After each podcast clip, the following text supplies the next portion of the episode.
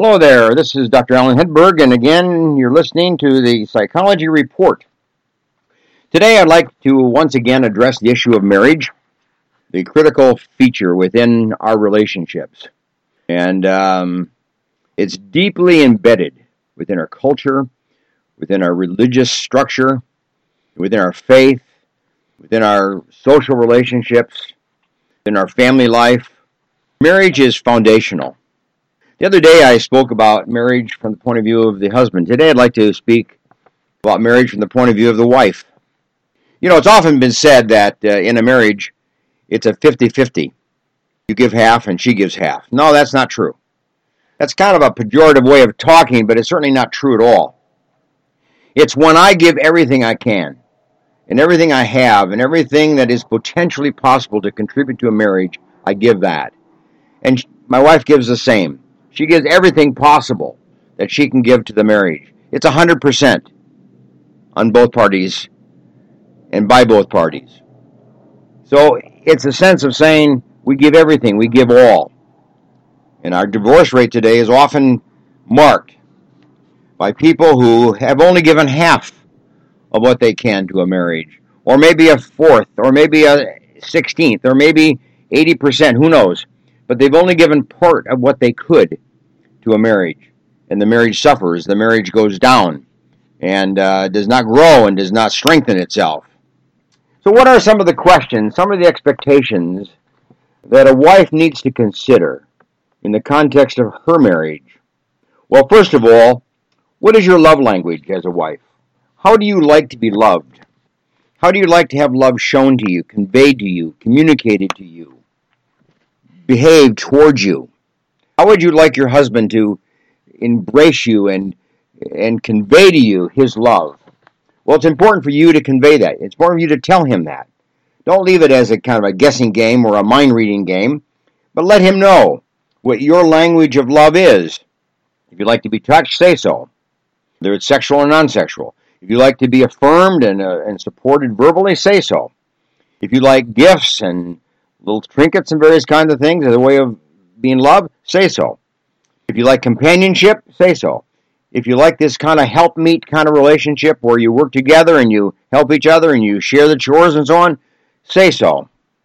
I mean, there are different ways in which we convey our love, and what is important for your husband is that he knows the way that you like to be loved and the way that you will feel loved so that he can convey that to you. So if you aren't loved, maybe it's your own fault for not being true and being open and being communicative.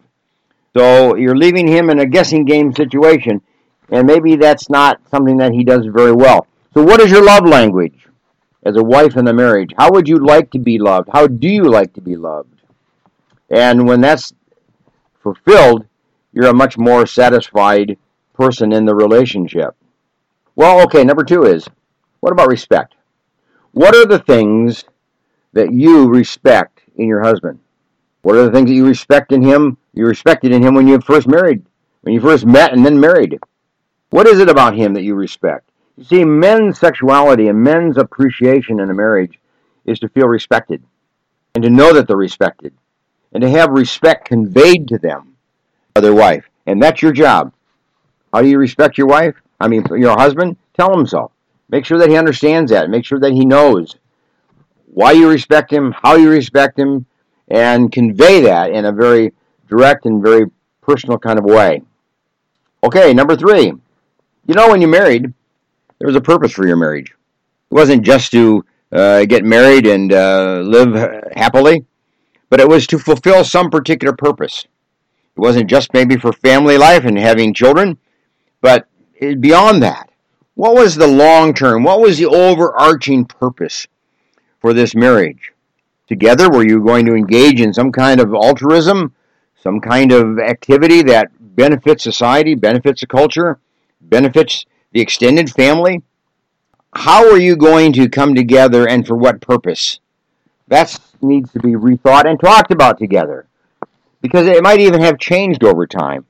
What's important is not so much what the purpose of the marriage was when it started, but what's the purpose of your marriage now?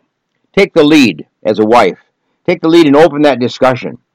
and make sure that the purpose of your marriage, from your point of view, is the same as his point of view. And if not, you have some coming together to do on that. And then get about fulfilling it. Work on it together. There's lots of ways in which couples come together and a lot of reasons for which they come together.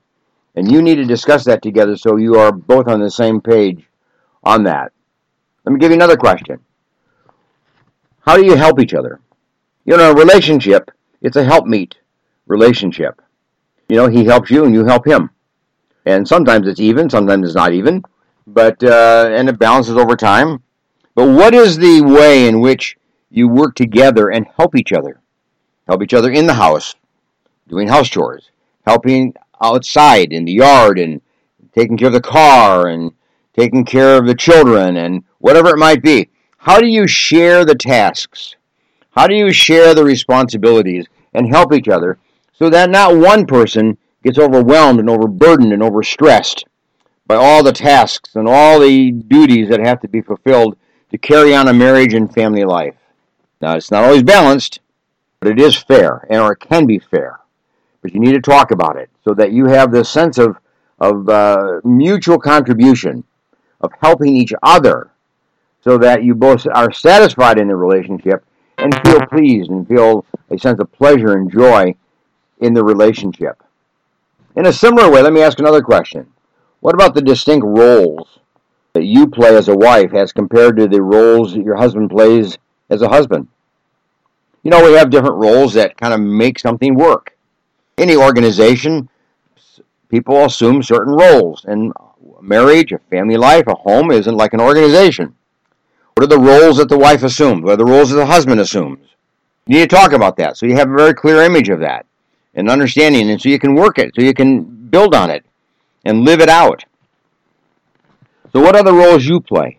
What are the roles that you're playing now that you're very satisfied with? What are the roles you're playing now that you would like to see adjusted or are too much for you or overwhelming for you or confusing or whatever it might be?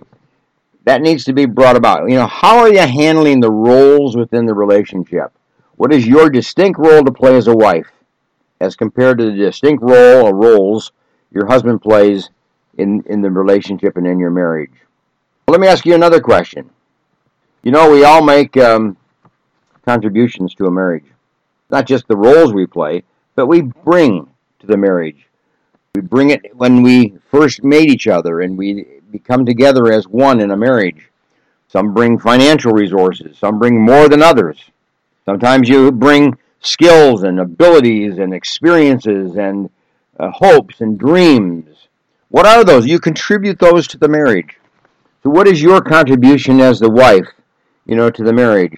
And does it complement the contributions of your husband? See, a marriage has to be complementary.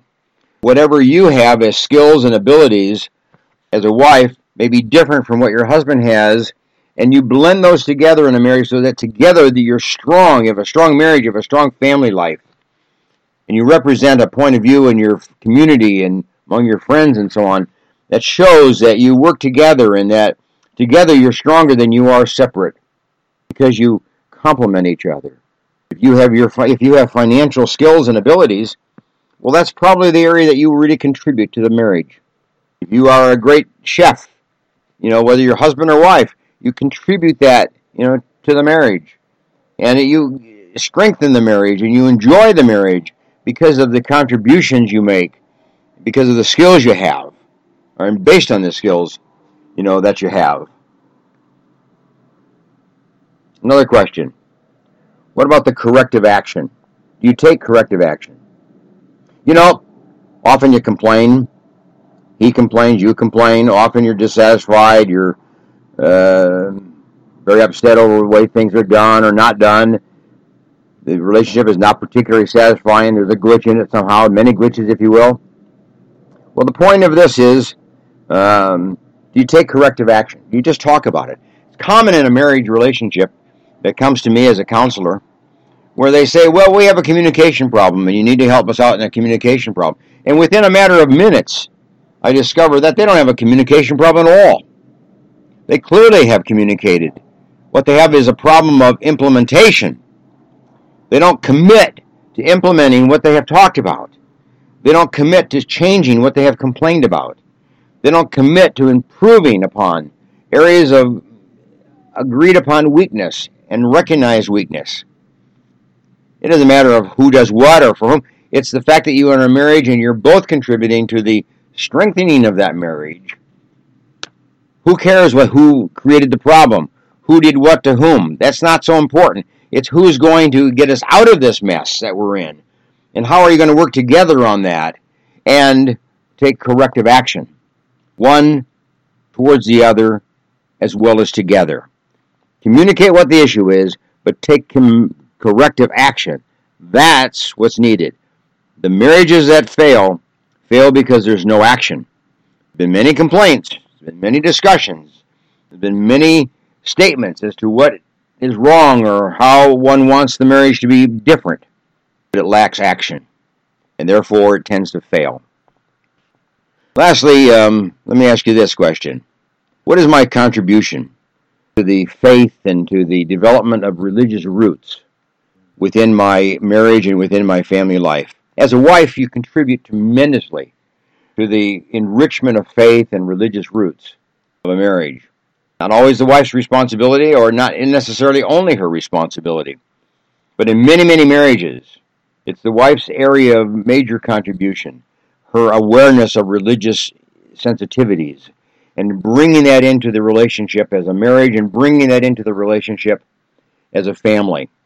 So that together you bring then about a strong faith and a strong religious root so that you build on that and you grow on that and your children grow on that and you become known for that and you appreciate the religious strength that comes into a marriage and the contribution that you make to everybody in your family, your extended family, your neighbors, in your church, and your community, and, and so on. Because out of religious roots and out of religious faith can come a rich, rich life and a strong, strong marriage and a happy marriage and one that exists on joy and satisfaction and uh, meaning and purpose that's fulfilled. So take the issue of faith and make sure that it's in the core of your marriage and it's the root of your marriage and on which you build your family life. Good to talk to you. Hope this has been helpful to you as a wife and certainly as a couple. And I would certainly invite you to not only listen to this one as a wife, but listen to the one I gave the other day for husbands, and vice versa. Husbands, listen to the one I gave for you, but listen to this one as well, so that you get that mutual perspective of coming together and making this marriage that you have a meaningful one, a purposeful one, a strong one, and one that has outreach, and one that has extension for other people to benefit and for you to derive a sense of joy and satisfaction as you live together and you appreciate each other's strength and contributions. This has been the Psychology Report with Dr. Alan Hedberg. I invite you to my website, booksbyhedberg.com. Pick up a book there. There's some that would be very helpful to your marriage. And um, take a look at some of the options that are available there. Booksbyhedberg.com. And bye for now.